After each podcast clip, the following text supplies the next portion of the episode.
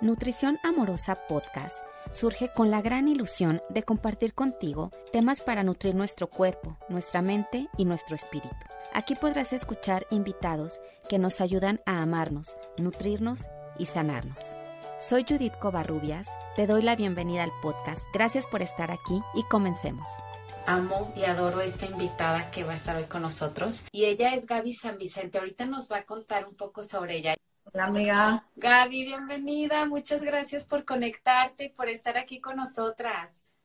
Ay, gracias a ti, amiga, por la invitación. Oye, Gaby, me encantaría que te presentes, por favor, con la comunidad. Háblanos un poco de ti para que sepan quién eres. Claro que sí, amiga. Bueno, para los que no me conocen, yo soy Gaby San Vicente de Healthy and Happy by Gaby.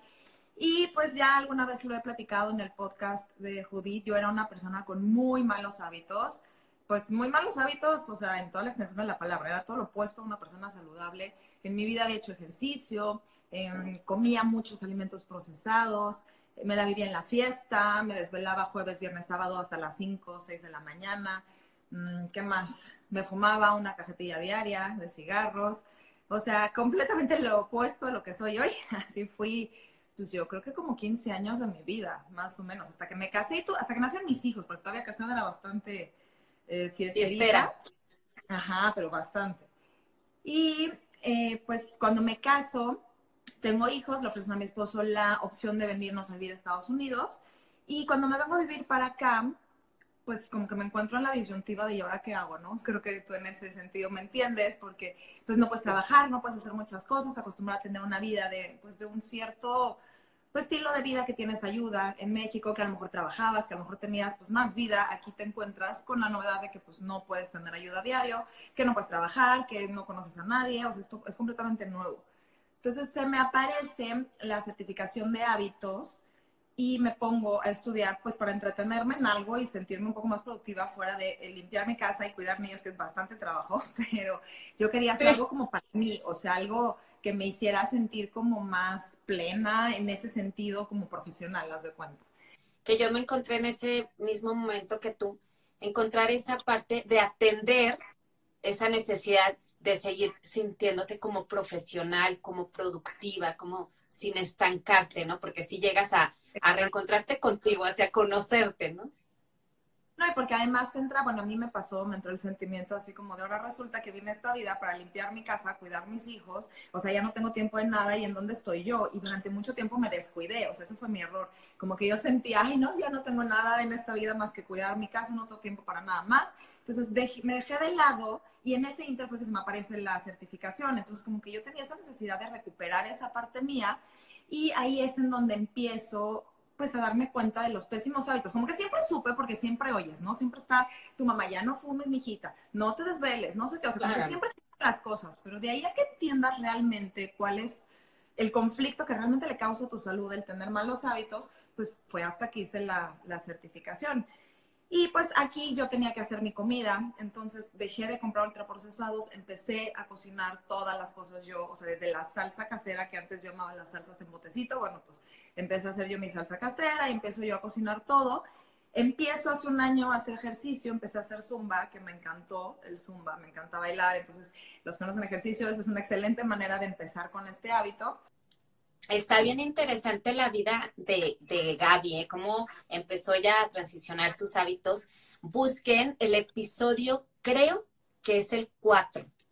Me ayudaste a inaugurarlo. Y bueno, eso hace un año, o sea, tu transición sigue evolucionando muchísimo, me imagino. No, bueno, es otra historia. Oigo ese podcast y ya tenemos que hacer la actualización. Sí.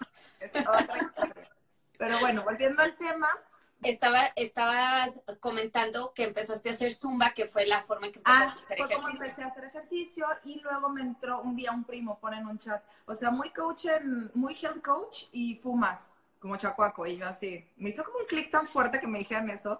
Dije, claro, o sea, ¿con qué cara voy y le digo a la gente, cambia tus hábitos, haz esto, si estoy fumando como degenerada, o sea, me pongo una cajetilla al día.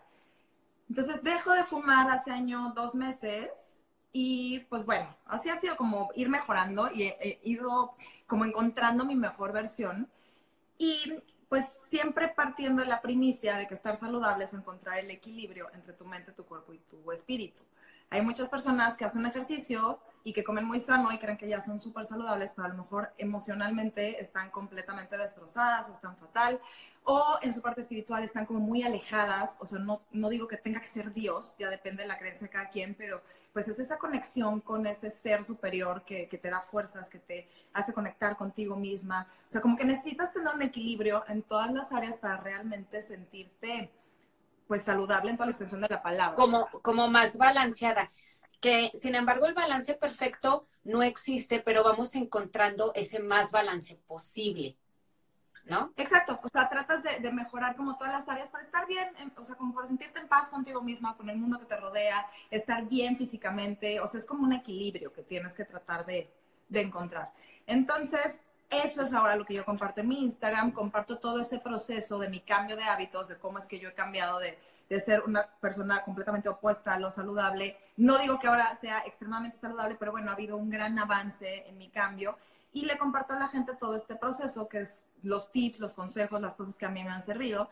Y una de las partes o de las cosas que estoy compartiendo este año es algo que a mí me ha hecho mucho clic y que en algún punto me cambió la vida, que es la parte de las emociones y cómo nuestros pensamientos y nuestras palabras pues tienen un impacto muy fuerte en las enfermedades que hoy se padecen. Entonces, de hecho, em, de hecho, oigan, es el tema de hoy que está bien padre y vamos a conocer un poco, Gaby nos va a platicar un poco de la historia de Luis Hay, que es precisamente esta parte de emociones relacionadas con las enfermedades que también Gaby está compartiendo a través de su Instagram, que además es hermoso estéticamente, así que por favor tienen que verlo.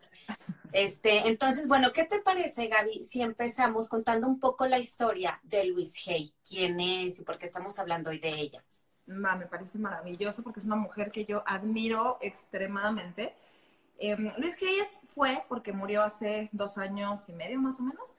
Ella es una oradora y una escritora estadounidense. Ella nació en Los Ángeles, California, y como al año y medio más o menos sus papás se divorciaron. Entonces, por esa razón, su mamá tuvo que irse a vivir a, eh, digo, tuvo que ponerse a trabajar como empleada doméstica y la deja a cargo de una familia amiga.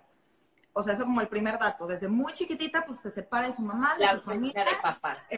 Empieza con esa ausencia y sobre todo de la mamá, que es tan importante la figura materna, ¿no? Y representa tanto.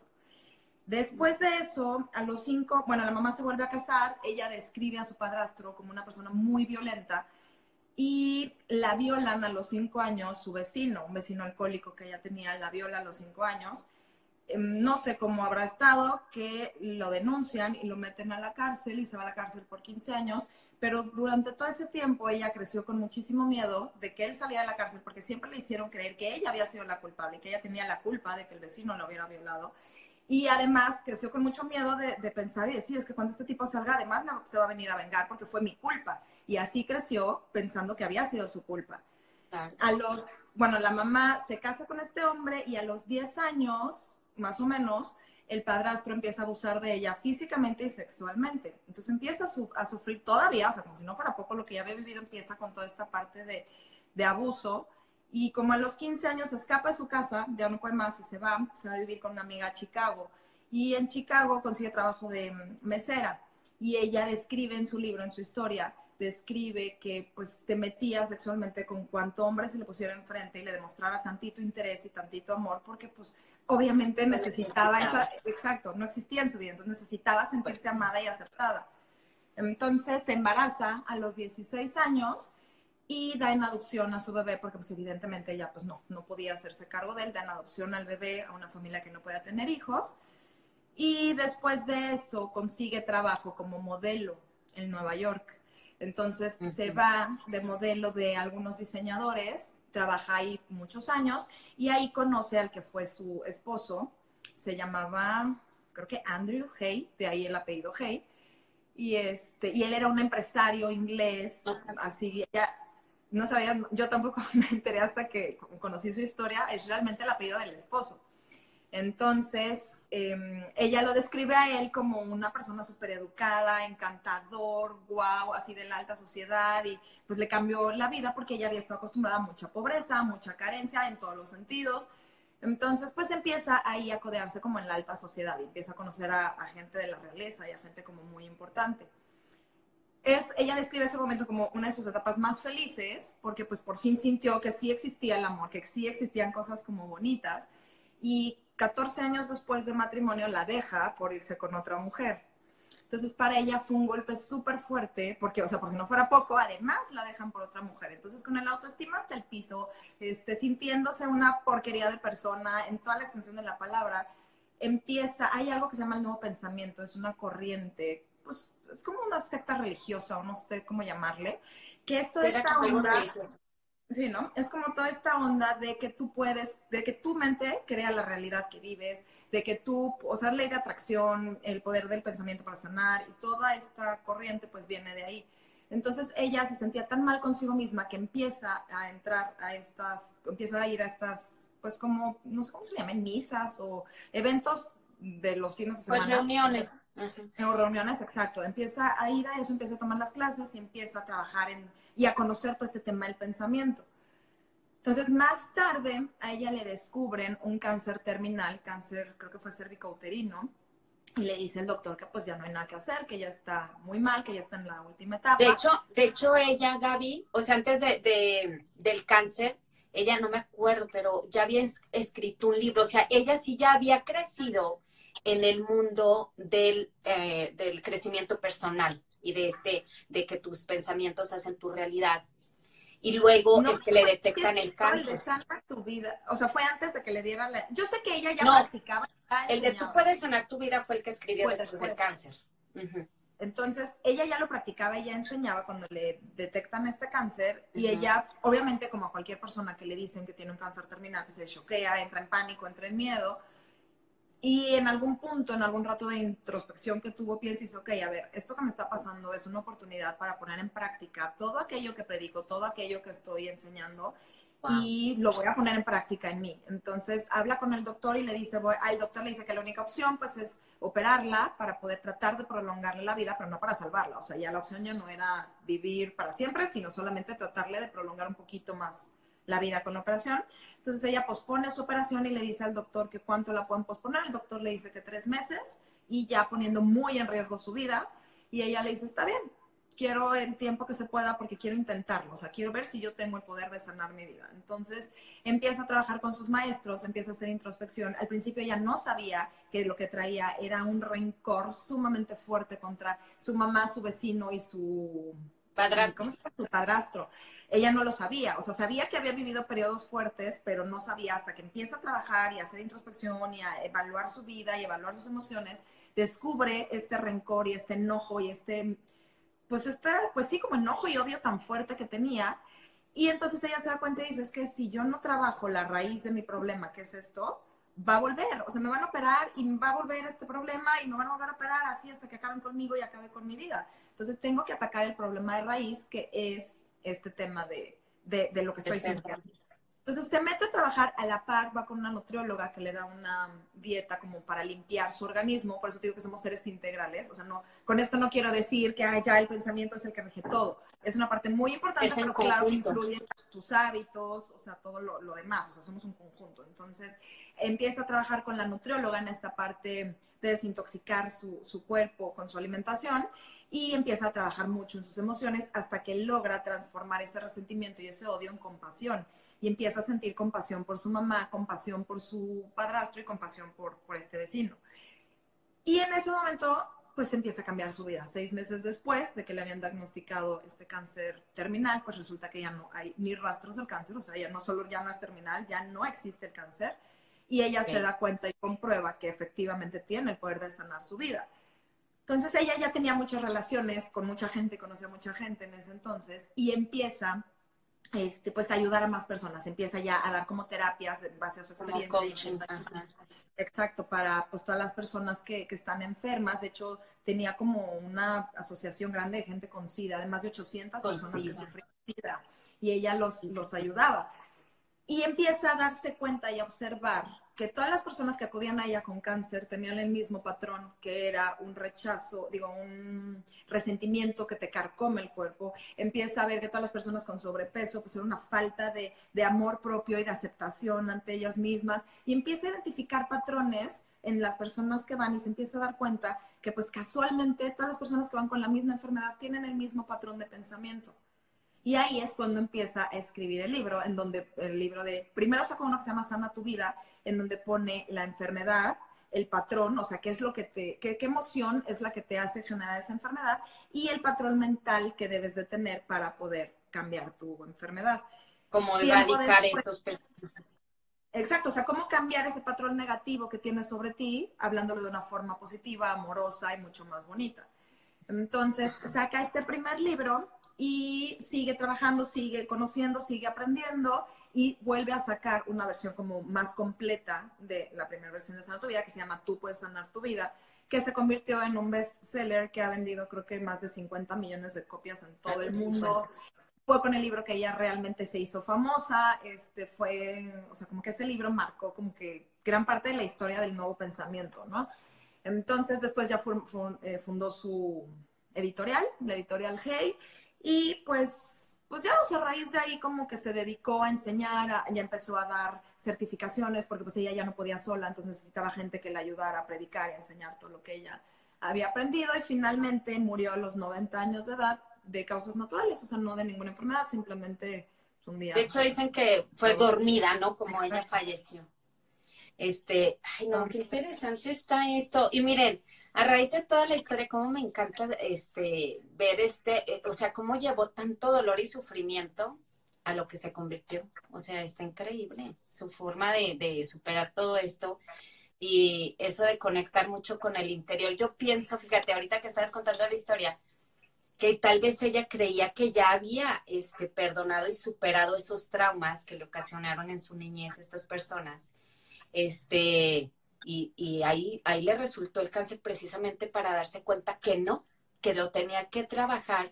Y es bien bonito este libro de, Tú puedes sanar tu vida, porque a pesar de que las personas que más le por ejemplo, pues su mamá hubo como mucha ausencia, ella habla mucho de que cuando tienes este coraje y rencor con tus papás, tienes que conocer la historia que vivieron tus papás e incluso tus abuelos para que puedas comprender y ser más compasivo por el de pues de entender el por qué tus papás fueron así contigo.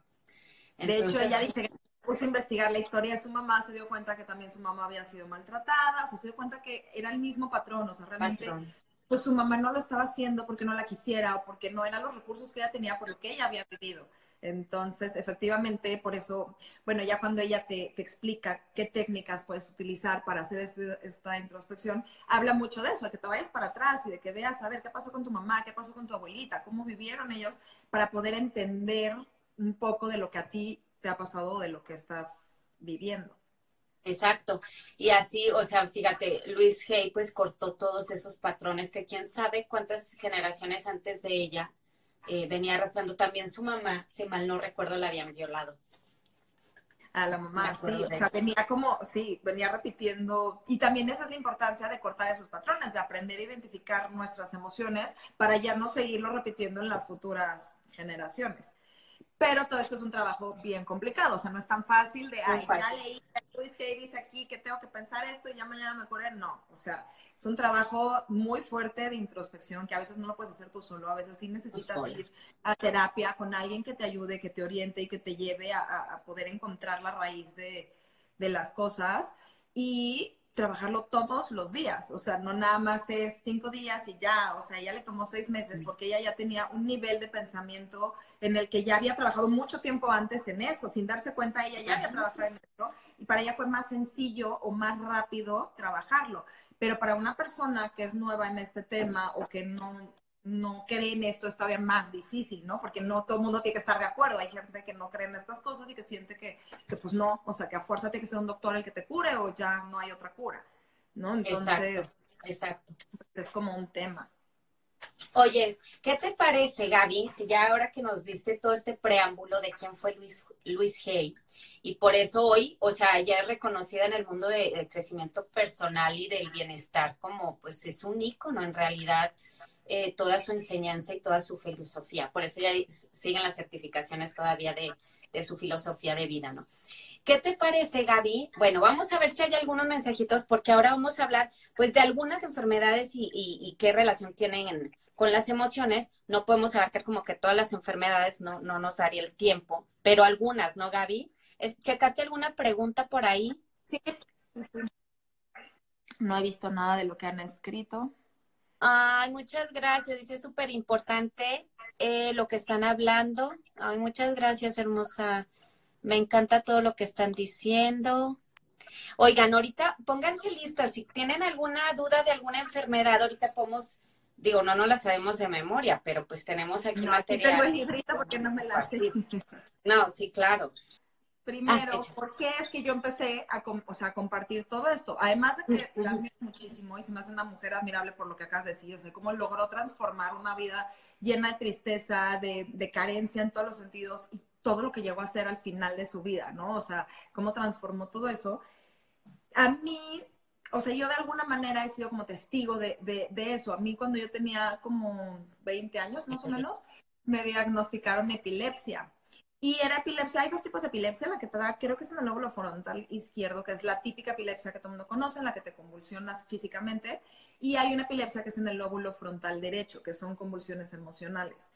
Entonces, lo que yo tenía era en el lóbulo frontal derecho, era, o sea, de repente yo tenía cambios muy bruscos, o sea, de repente estaba muy feliz y de repente muy, así como loca y me ponía así Tenía muchos desmayos, o sea, de repente de la nada me desmayaba y no sabía por qué era.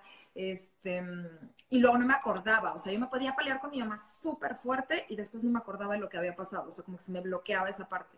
Entonces mi mamá preocupada por mí, yo creo que ella pensó que a lo mejor era como esquizofrénica o bipolar o alguna onda así medio rara, me lleva al psiquiatra y el psiquiatra dice que no, que lo que tengo es epilepsia, que mucha gente a veces es común que te den la adolescencia, entonces mucha gente lo confunde con, ay, es que es una adolescente malcriada o es una, o sea, no le dan la importancia que la enfermedad tiene en, en realidad. Entonces me mandan a hacer un electroencefalograma, me mandan a hacer una tomografía y efectivamente lo que sale es epilepsia. Entonces a mis 20 años me empiezan a dar Prozac y me empiezan a dar este, Tegretol. El Tegretol es un anticonvulsivo y el Prozac es para la depresión, porque en equilibrio, o sea, como que era lo que necesitabas para, para poder controlar la, la enfermedad. Pero mi mamá y yo nunca hemos sido de tomar medicina, somos como antidoctores nosotras, siempre hemos sido más de terapias alternativas y eso yo, yo creo que esto yo lo saqué de mi mamá porque ella siempre ha sido de libros de autoayuda, por ella conocí a Luis Hay en su momento, mi mamá se divorció y en su momento ella leía mucho sobre libros de, de autoayuda, dentro de ellos varios de Luis Hay. Y a ella no le encantaba que su hija de 20 años tuviera que tomar Prozac de por vida, o sea, vivir a base de un antidepresivo y, y un anticonvulsivo súper fuerte. Entonces, pues empezamos a buscar opciones alternativas para ver si hay como alguna otra opción que no sea tan médica para la enfermedad.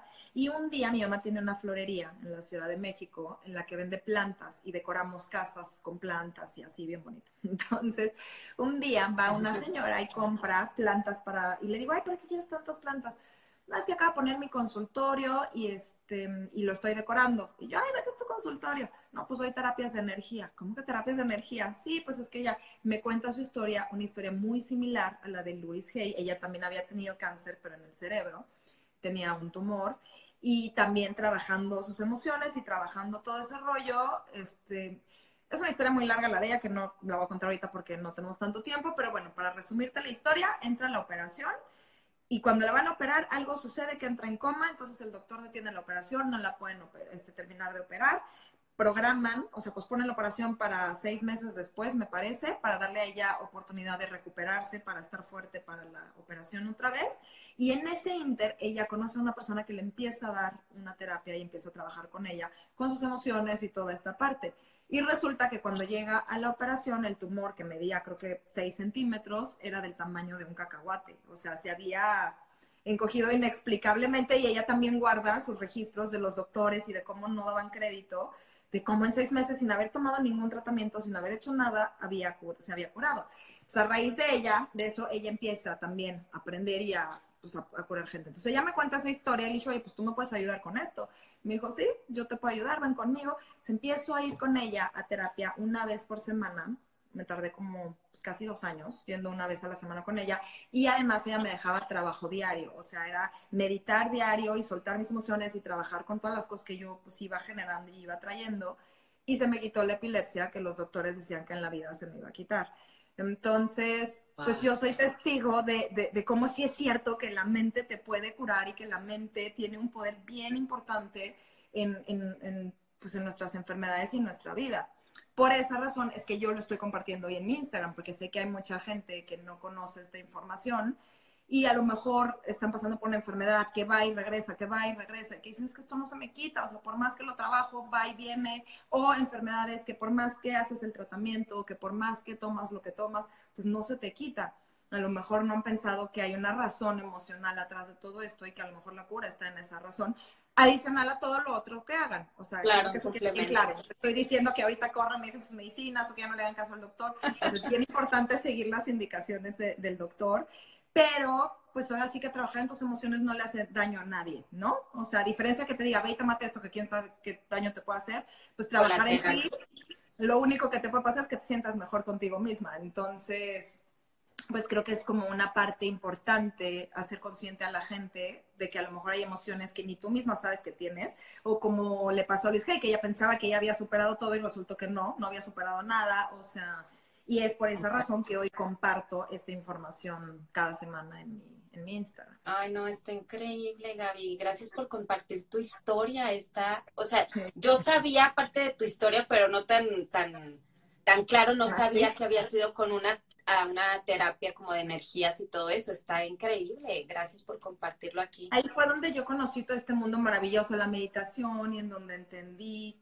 el poder tan fuerte del pensamiento, el poder de la atracción y de todo lo que puedes pues, generar. Entonces, pues la verdad es que es un tema bien interesante y hay muchas formas también en las que puedes sanar. Hay un libro muy bueno, ahorita se me fue el nombre del autor, Edgar Eckhart Tolle.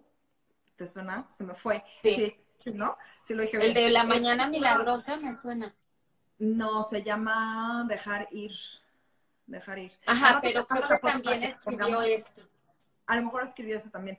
Pero bueno, este habla precisamente de aprender a aceptar las emociones, o sea, cómo aceptas, es, deja de luchar con el enojo, o sea, no pelees con lo que sientes, es acéptalo. O sea, simple y sencillamente, estás enojada, ¿dónde lo sientes? Porque además se siente. Si tú te concentras en un momento en el que estás enojada o en el que estás triste y te concentras en la emoción, la sientes clarito, a veces la sientes en la garganta, a veces la sientes en el estómago. O sea, es impresionante cómo, cómo lo sientes. Y él te dice, simplemente siéntela, ¿qué es lo que estás sintiendo? Y ya o sea, imagínate que se va, suéltalo, no te aferres, no pelees, no luches. Entonces, este libro es como una herramienta muy buena cuando ya estás consciente de lo que sientes para aprender cómo manejar las, las emociones. Hay personas que no pueden llorar o que sienten y dicen, ay, es que no, no he llorado lo suficiente, a lo mejor la muerte de un familiar. Entonces, agarra películas tristes y ponte a llorar. O sea, a veces necesitas como de un estímulo externo para poder, pues, sanar todas esas emociones que traes como, como adentro. ¿No? Dicen que las lágrimas son sanadoras y sí, o sea, la mejor manera de sanar tu alma es llorar y llorar y sacar o para gritar. Alguna vez yo fui a una terapia de Reiki y me acuerdo que cuando llegué me dice la terapeuta, ya le platiqué todo mi rollo y me dice, ok, traes un enojo muy fuerte, grita. Y ok, grito, aquí, así, enfrente de ti. Ah. Sí. Ajá, me dice, grita así fuerte, sácalo así de ¡ah! Y yo, ok, no voy a gritar como la loca. Y esas cosas a mí me cohibían, ponerme a gritar así enfrente de la terapeuta en el consultorio como loca. Entonces, ella me dijo alguna vez, agarra una almohada, póntela en la cara y grita en la almohada. Nadie te ve y es una buena manera de sacar ese enojo o esa frustración. Entonces es bien importante no quedarte las emociones guardadas porque tarde o temprano se te va haciendo una bola de nieve y la acabas reflejando en, alguna, en algún padecimiento, en alguna enfermedad. Porque sí, o sea, lo que, ¿cómo es una frase? Lo que, lo que, ¿cómo dice? Lo que la boca no dice, el cuerpo lo somatiza, o sea, no me acuerdo bien cómo es la frase, pero eso que está en el interior va a salir de una o de otra manera. Entonces, qué mejor saber atender esta, esta parte emocional y de acompañarnos de un buen terapeuta que nos ayude en este proceso, porque sí que tú digas, ay, que me lo aviento sola, pues no, o sea, sí se necesita, yo creo que la muchas verdad se necesita.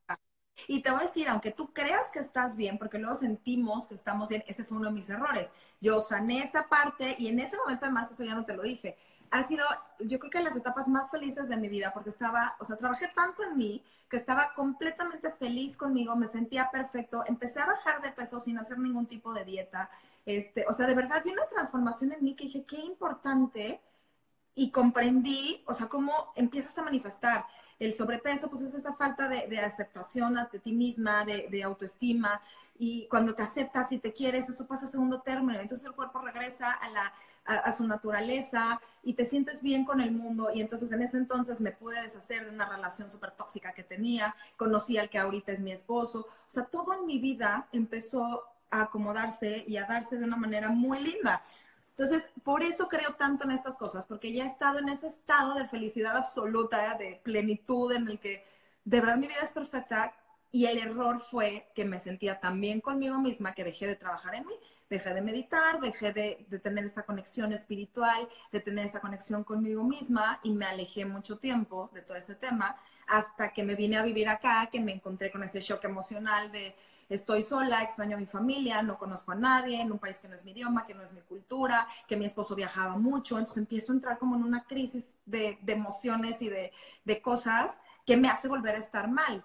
Eh, me doy cuenta, porque me acuerdo de eso, y digo, ok, o sea, la solución está en mí, tengo que trabajar esto que estoy sintiendo, aceptar que ya no vivo en México, que ya vivo acá, que puedo ser feliz en este, en este lugar, que tengo muchas cosas maravillosas a mi alrededor, y retomé ese trabajo interior para volver a sentirme así, porque sé que existe. Entonces estoy en ese camino de, de, llegar ahí, pero es un trabajo que se hace todos los días de aquí al último día de tus días. O sea, es un estilo de vida. Exactamente. O sea, si lo adoptas como estilo de vida, no como algo temporal. Y eso pasa un chorro, Gaby, que cuando empezamos a, es, eh, me parece un poco como el efecto dieta, ¿no? Ah, ya estoy en el peso, ya, fabuloso, lo alcancé.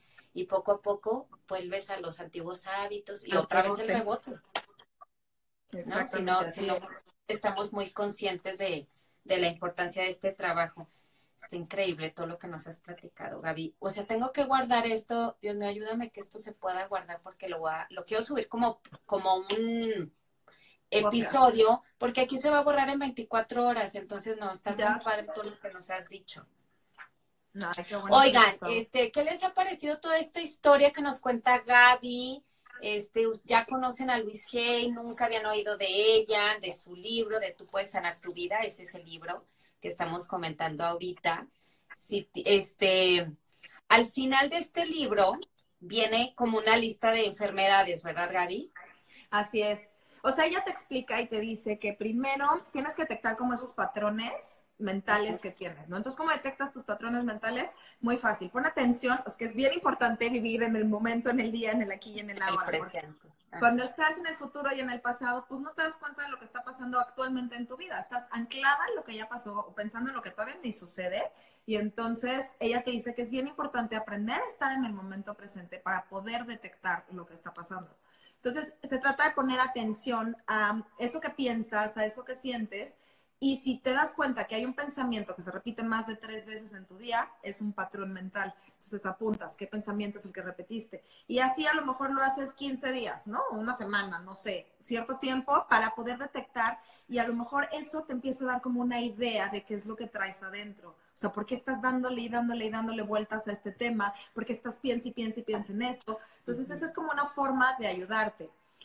Ella te dice que ya que detectas cuál es ese patrón mental, que a veces son creencias limitantes también, que no te dejan avanzar, que no te dejan crecer, pues empiezas a hacer ya introspección a tu vida, ya te vas hacia atrás, a ver, o sea, ¿qué me pasó que hoy estoy pensando así? ¿Qué viví? Que a lo mejor hace un año, hace 10, cuando era chiquita. O que ni o te que acuerdas. Mi mamá y mi abuelita, que hoy estoy viviendo lo que estoy viviendo en mi vida. Y entonces empiezas a profundizar en ese tema y ya que tienes como más claro eh, como el panorama, entonces ya es cambiar el pensamiento. Ella nos da una serie de afirmaciones para poder cambiar esto de, de esta parte negativa y transformarla en una parte positiva. Entonces, en este libro, para toda la gente que le interesa, lo pueden comprar en Amazon, lo pueden comprar en Kindle, lo pueden comprar en cualquier librería, o sea, es un libro que está súper accesible para todo el mundo. Explica esta parte, te cuenta ella su historia, te explica cómo es que debes de, de tratar o de intentar cambiar estos patrones. Y después te viene la lista de enfermedades con lo que mm, ella te sugiere, o sea, que pongas atención, te da como una guía y te dice por dónde va la cosa, este, para que hagas introspección por ahí y después qué es lo que debes de repetirte constantemente para poder cambiarlo. Oigan, miren, déjenles digo de este libro, miren, está bien padre porque aquí viene la enfermedad, la posible causa, hablando emocionalmente, y de este lado viene la afirmación, está repitiendo para eh, eh, pues conectar más con esta emoción y, ayudarte a soltarla. Ok, entonces aquí también nos dice, In Good Health, dice, a veces es todo un tema no encontrar el terapeuta adecuado. ¿Les ha pasado que no hacen clic con un psicólogo? Sí, 100%, a mí sí me ha pasado. Hay que buscarle, la verdad es que sí tienes que sentirte súper bien con la persona que vas a tratar este tipo de temas, ¿no? Sí, sí es bien importante esa parte porque si no, pues no, o sea, tiene que haber un clic cañón, si no, definitivo no te va a ayudar como debiera. Rojas dice, también a mí me pasó hace como siete años, pero miren, o sea, cuando pasa esto que no hiciste clic con el terapeuta, hay que seguirle buscando hasta que sí, es que tiene que haber uno perfecto para cada uno de nosotros. Y no decir, ay, no, este terapeuta no sirve ya, no hagas nada. No, yo, yo me acuerdo que mm, mi hermana una vez está, estuvo yendo, bueno, más bien busca un terapeuta, entonces le recomiendan uno y va, y era un terapeuta súper regañón. Entonces, mi hermana era como, ¿qué onda, Vina, que me estés regañando por, por, lo, por cómo me comporto? ¿Qué onda? Entonces, imagínate, o sea, ya de por sí ir a terapia es un gran paso en tu vida. Como para que llegues y te suelten el regaño, ay, no, gracias. Entonces, pues a seguir buscando hasta que llegue uno bueno, ¿no? Mira, ya encontré aquí lupus, que lupus es renuncia, mejor morir que hacerse valer, cólera y castigo. O sea, esa sería como la emoción o ese sentimiento que, tendría una persona que tiene una enfermedad autoinmune como el lupus. Y eh, aquí el punto sería, ponte a pensar realmente, o sea, hay algo que te haga tener esa sensación de que prefieres morirte, de, eh, hay algo que te causa Está muy curioso lo que dices, Gaby, porque, o sea, nuestro sistema inmune está hecho para protegernos y mantenernos vivos. Es lo que nos defiende de agentes patógenos que nos llegan y son los que hacen la chamba de sacarlos. O sea, hace totalmente sentido con lo que estás diciendo. dice. Y la afirmación sería, me hago valer libre y fácilmente, declaro mi poder, me amo y me apruebo, estoy libre y a salvo. O sea, ese es el estado al que debes de llegar, a sentirte, pero de corazón. O sea, entonces, el poder de, de, la palabra, de estarlo repitiendo, de estarlo repitiendo, de estarlo repitiendo, te ayuda y además el trabajo que haces para sanar, ¿no? O sea, es como el conjunto. Y o sea, es como también una reprogramación el estar repitiendo. El libro se llama Tú puedes sanar tu vida y la autora es Luis Hay.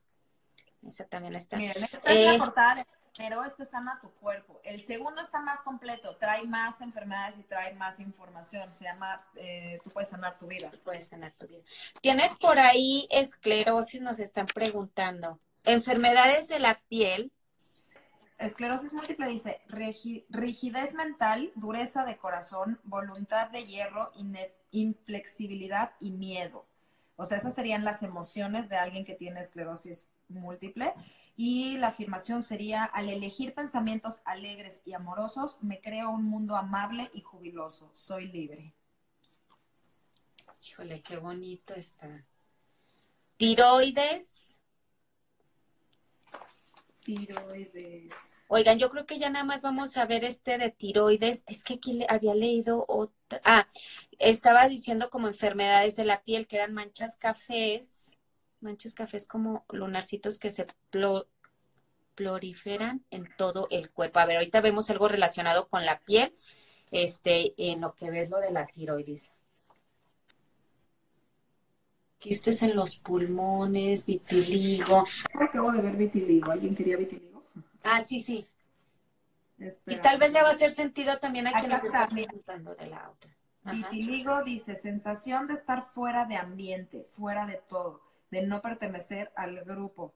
Oye, qué terrible eso. Así me sentía yo cuando llegué aquí, fuera del lugar, que no pertenecía a ningún lado. Dios, bueno, estoy en el, en el centro mismo de la vida y estoy completamente conectado por el amor. Esa sería la afirmación. Ay, qué bonito. ¿Qué querías que buscara, amiga? Uh, hipotiroidismo o hipertiroidismo. Mira, aquí está también el problemas de la piel dice ansiedad, miedo, culpa,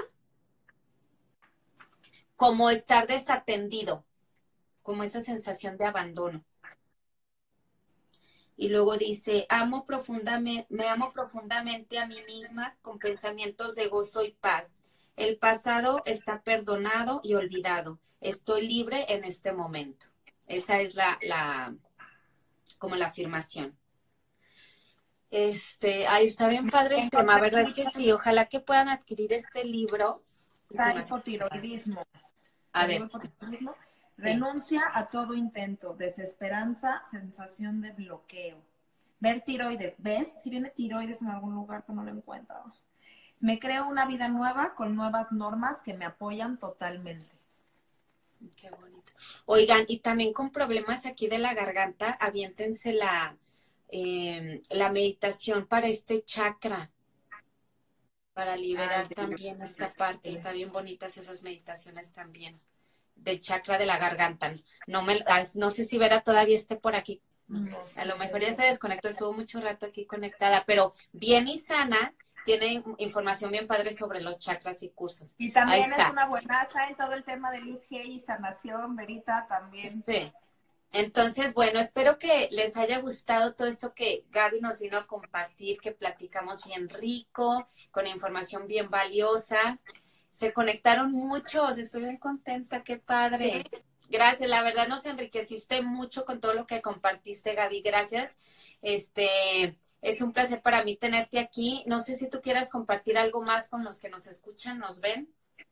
Pues no, nada más esa parte que recuerden que somos seres integrales y que necesitamos trabajar en nuestra mente, nuestro cuerpo y nuestro espíritu. Es la única forma en la que vamos a poder estar plenamente sanos y, y felices. Entonces, pues dense una vueltecita a mi Instagram, los que aún no lo conocen, es Healthy and Happy by Gaby. Y pues nada, muchas gracias por la invitación, amiga, se me pasó volando el tiempo. A mí igual, estuvo padrísimo. Les mando un beso, Gaby, gracias nuevamente y gracias a todos los que se conectaron, ¿ok? Bye bye. Gracias, bye. Gracias por escucharnos, no olvides suscribirte y cuéntale a tus amigas sobre este podcast. También puedes visitar mi sitio web poramoramicuerpo.com.